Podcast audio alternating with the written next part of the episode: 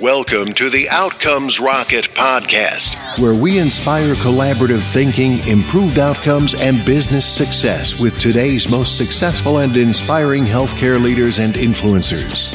And now, your host, Saul Marquez.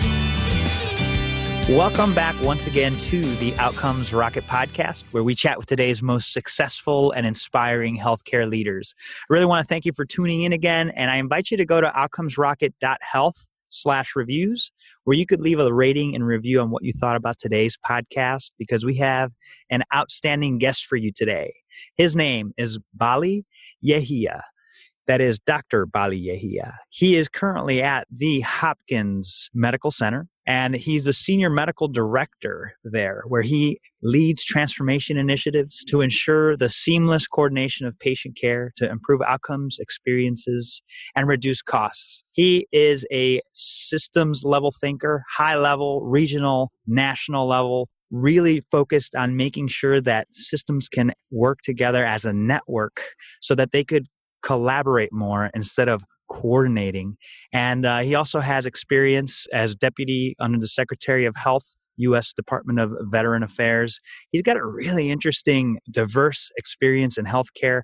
And so, what I wanted to do is open up the microphone to Baligh so he could round out that introduction. Baligh, welcome to the podcast, my friend.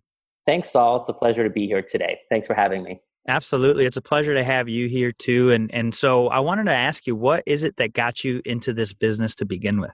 Well, I probably like many other clinicians, you really enter medicine. It's more of a, a calling as a profession than a job. And so that's really where, where mine started is how can I make an impact on the lives of people?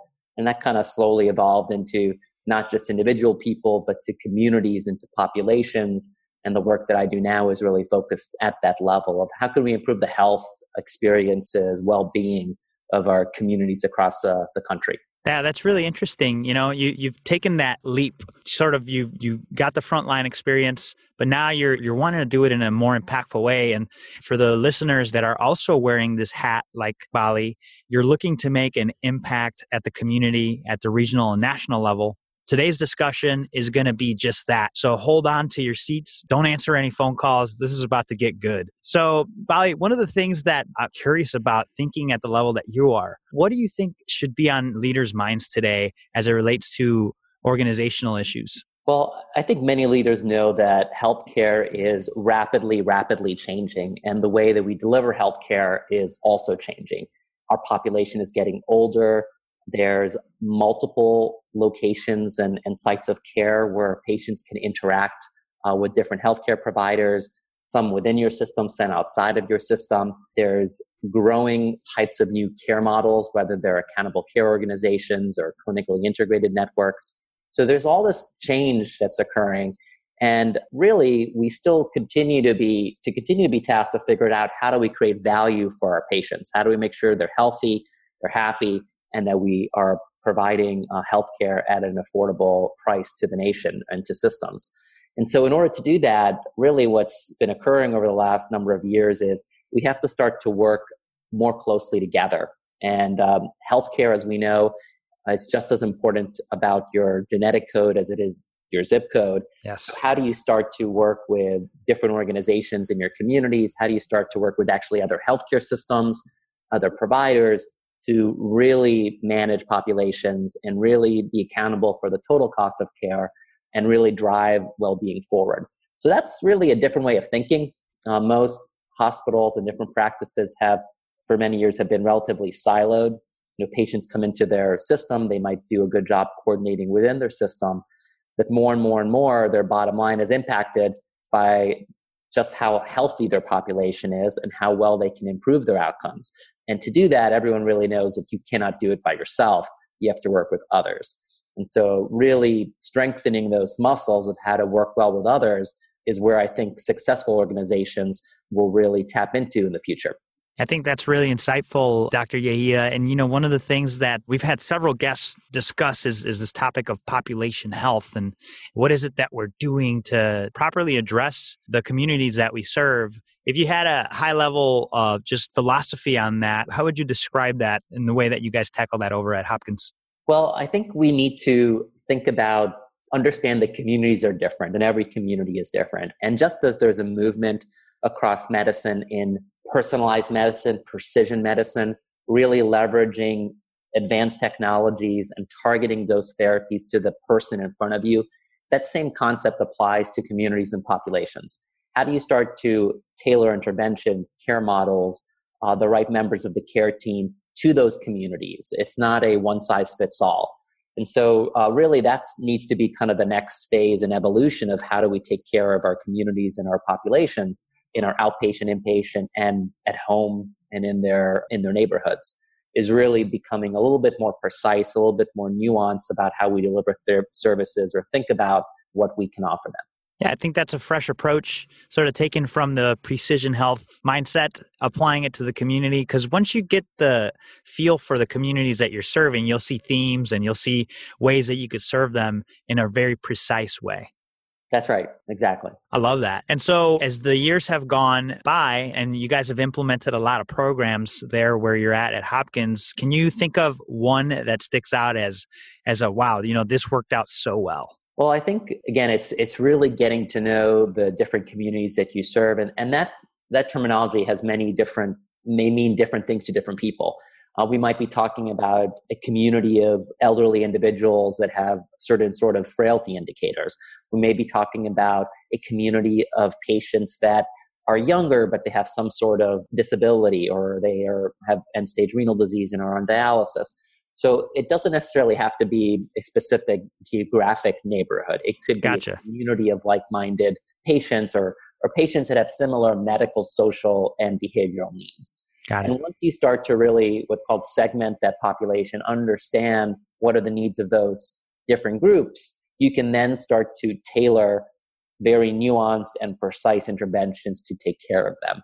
And that's where I think is really where you start to seeing the biggest impact, where you have very focused programs, interventions, approaches to really meet communities where they are. Yeah, for sure. It's more than just the the geographic, but also the segmented uh, uh, disease states that that the in the combination of social determinants that are all kind of part of the mix.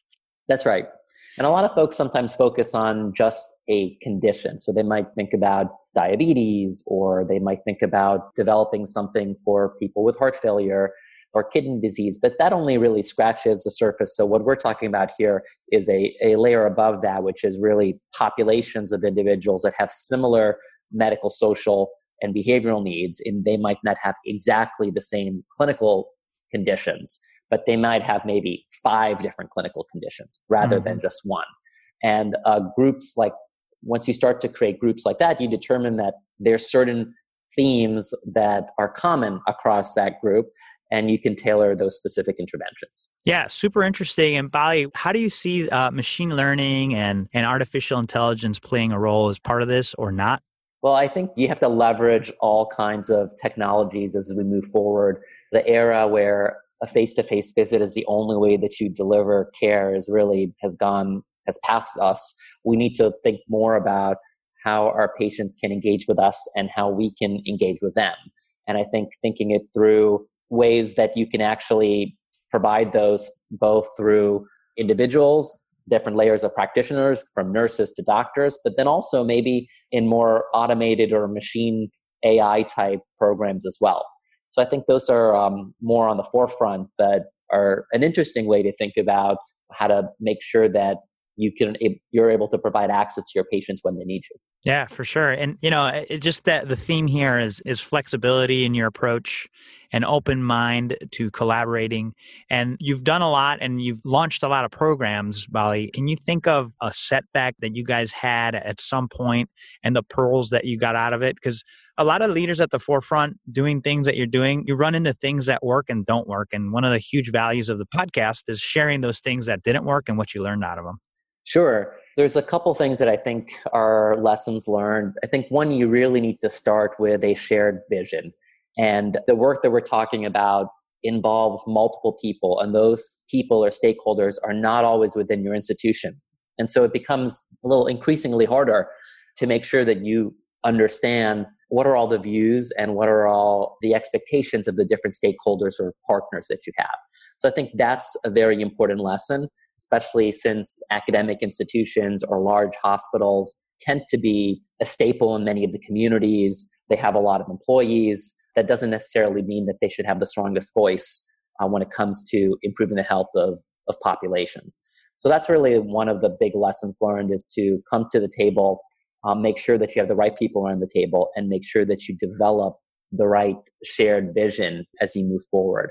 And I think as part of that, you start to think about how do you develop the right governance structure? How do you develop the right venues to bring up ideas and to start to move things forward? Like I said, the motion is really towards not just working together, network, or in a coordinated way, but to really start to collaborate or cooperate together, integrate different services. And that really starts to take it up to the next level of how you can deliver effective therapies and to specific groups. Probably the last thing that I'll say is um, is about aligning, you know, aligning incentives and making sure that you have both financial and non-financial.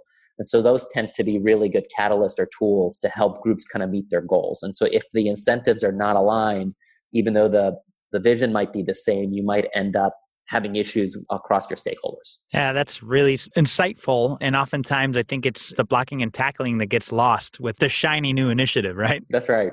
Yeah. So as you, as you, as the listeners, you know, you look to implement your programs, be sure you don't forget these crucial basics that Baligh just shared with you. Make sure that all the stakeholders are sitting at the same table. Make sure that all of the incentives are in line because at the end of the day, you don't want to lose all the hard work that you've done to get this program implemented. I think it's such a great message. Uh, can you share with us, Baligh, a time where you experienced just like ultimate success just something that you're proud of in your medical leadership career? It always goes back to, for me, when you're sitting down around the table with patients and they tell you this impacted my life. I mean, those are the stories that I think drive a lot of a lot of my colleagues, a lot of people that are probably listening, those nuggets of thank yous for what you've done, or you see how lives have been transformed because of the different work that we've done. So those are most meaningful. By my clinical background is in HIV, and mm-hmm. uh, I've had more than I can count a number of really uh, great experiences from my patients where really their lives have been changed because of some of the ways that we organize ourselves to meet them where they are to deliver care. And so I think that's probably the most uh, gratifying. And the goal, I think, of any institution or organization that, that's in the healthcare space is to really maximize those. And how can you deliver those sort of experiences that are transformative on the regular? And thinking about you know this is the whole concept we have here is how do we get more personalized in our approaches so that we really are being as nuanced and tailored and and meet people where they are that's really great. Thanks for sharing that. It's pretty cool that that HIV is your focus. I did not know that. So that's uh, a really interesting fact about you. Thanks for sharing. And we're all sitting here and it's very highly likely that you're healthy and you're listening to this podcast and you're not thinking of this from the lens of a patient. Maybe you're taking care of somebody in your life, an elderly parent or a grandparent. And I think what Baligh just mentioned is super important. The physician goes through a lot. The physician has a very difficult job. At the end of the day, your physician's human and they like to hear a thank you. So take a minute to thank your physician today or the physician that is helping your loved one because boy, that is the spark that lit them to do what they did to begin with.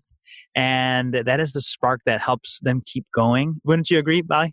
Oh, for sure. Yeah. So, like, take it from Dr. Yehia here. He's spilling his soul. And the reason why he's doing this is because he is moved by it. And so, thank your physician today. That's the quadruple aim today. Let's make sure to include you guys and gals into the gratitude circle. Now, thanks so much for sharing that. Uh, and, and, so, maybe share with us a little bit of uh, an exciting project you're working with on today. Well, you know, we're at Hopkins, most of the healthcare system is in the state of Maryland, and, and it's a unique state. It's called the all payer state. It's pretty much the whole state as a demonstration under CMS, and uh, all the different payers from Medicaid to the privates actually pay the same. And the hospitals wow. are more and more responsible for what's called the total cost of care for populations. And so this experiment has been going on now for the last couple of years, and we're continuing to evolve evolve the work in that state so it's actually very exciting because some of the principles that we've talked about of value-based care and population health are really playing out in that state some for good some for bad but there are definitely lessons to be learned that could be applied across the country. And so that's really exciting for me to be part of the team that's really thinking about really how can we take care of the entire population, not just those that walk through our doors. How can we continue to care for the communities that surround our hospitals? And really also the next kind of number of months and, and years as part of this different demonstration project is how do you start to bring in different parts of the healthcare system, group practices, long-term care facilities. And so a lot of that is really exciting is to see how do we how do we start to line up all the different pieces of the continuum all the way from outpatient, inpatient, long-term care and rehab care together to be managing populations and also be jointly accountable for that total cost of care. So a lot of that work is really now in planning in the state. And so I'm kind of excited to see how we start to execute against those goals. That's fascinating. And you guys are definitely ahead of the curve there because if the nation takes a turn for this system, everybody's going to be calling you. So, what are you going to do when your phone is just blowing up with all the calls? Well, you know, we're number one, I'm happy to take calls. um, two, though, a lot of this stuff is, I think a lot of leaders across the country, they know this stuff. It's just uh, getting the system kind of organized in a way that allows you to achieve uh, those aims. So I think if you talk to anyone from New York to California to Alaska and Florida, they're all about improving outcomes for their patients and they're all about making sure that they're delivering excellent patient care experiences. And I think many people understand the, the value proposition. So that is not the hard sell. I think it's more how do you organize the system to help meet those goals? And for right sure. now, all the way that the system is organized and how incentives are are structured and how we're going about the work doesn't always align with those goals. Mm-hmm. so we have to continue to innovate and to change and to come up with different ways to organize ourselves and to better care for patients so that we can achieve those. And I think there's experiments in innovation across the country where there's different bits and pieces of this. And hopefully we'll take the best practices and lessons learned and be able to come up with a couple key models that will help us uh, sustain us in the future because we definitely need to do something about kind of how we are delivering healthcare and how we're financing healthcare today. Yeah, Dr. Yehia, that's so on point. And listeners, take some notes here and listen to these thoughts in a way that you can implement them as well. But at the end of the day, it's the things that you do with what you hear that make a difference. And so Dr. Yehia, you guys are definitely uh, paving the way there at Hopkins. You too, with the things that you're doing, your thought leadership. So appreciate you sharing these nuggets of wisdom. My pleasure. Let's pretend you and I are building a leadership course on what it takes to be successful in medicine, the 101 or the ABCs of Dr. Baligh Yehia. So we're going to write out a syllabus here with our lightning round, four questions, followed by a book that you recommend to the listeners. You ready? Sure. Awesome. What's the best way to improve healthcare outcomes? I think the best way is to stay focused on what your patient and your communities need. We really need to understand what does health look like uh, for them. And many of the things that we think are important are not important in our, our patient or our community's lives. So I think that's uh, really the most important is to think about, make sure that you're measuring and you're working towards the right target because sometimes what clinicians think is not always what patients or our neighborhoods and communities need. Awesome. What's the biggest mistake or pitfall to avoid? I think the biggest mistake is really the concept that you can, it only takes one person or a small group of people. I think healthcare is everywhere from transportation to availability of grocery stores and healthy foods to being able to walk safely in your neighborhood to exercise. So, really, we need to kind of continue to expand and, and keep our focus that health in all policies is very important. It is not just the actual delivery of medical care that's important. It's really all of this combination together uh, that creates a healthy society. How do you stay relevant as an organization despite constant change? I think change is what allows people to be fresh, be new, be on the cutting edge, and I am embrace that. And so I think continuing to experiment, explore, creating space for your organization to do that in a flexible manner where individuals are able to bring up ideas uh, you're able to kind of try out different things with in a very supportive environment and culture. I think that's really important. Innovation really create happens when there is room for innovation. And so organizations need to create those spaces, that culture to allow that to occur. Great message. Last question here. What is the one area of focus that should drive everything else in your organization? And I think it goes back to what I had said before in the business of healthcare, which is taking care of people and communities and populations. And so that needs to continue to be true north throughout. Strong. What book would you recommend to the listeners? You know, there's, I don't know if there's one book, but I think uh, I've always been impressed with Good to Great by Jim Collins. Yes. And um, also, kind of along the same lines of talking about change, of leading change. And I think those um, are really, there's a lot of key lessons there that could help many organizations as they go through this very different environment that we're in today in healthcare. Great recommendation. And listeners, don't worry about writing any of that down. This syllabus, as well as the show notes, are available to you all under one page. Just go to outcomesrocket.health slash Yehia. That's Y E H I A. You'll be able to find everything there. And so this has been so much fun. Time flies when you're having fun. We're here to the end. Dr. Yehia, can you just share one closing thought with the listeners and then the best place where they could follow you or reach you? Sure. I think it takes a village to continue to drive forward positive change in healthcare. And I just want to encourage folks to continue to think, to innovate, to talk to patients, to get out there in their communities. And that's really where a lot of the ideas come from. Be positive. Many of my colleagues, including myself, didn't get here by ourselves. It's through support from mentors and people that open doors. And so think about who are those individuals in your life and thank them and, and how can you pass it on to others. And so I think that's very important to kind of continue to train the next generation of, of leaders in healthcare. And folks can follow me on Twitter at BYEHIA. Outstanding. Really great message. Baligh, this has been so much fun just kind of going through the awesome things you guys have going on there. I'm excited for the listeners to take action off of what they've listened today. And so just want to send you a big thank you. Well, thanks again for having me, Saul. It's been a pleasure. Thanks for listening to the Outcomes Rocket podcast. Be sure to visit us on the web at www.outcomesrocket.com for the show notes, resources, inspiration, and so much more.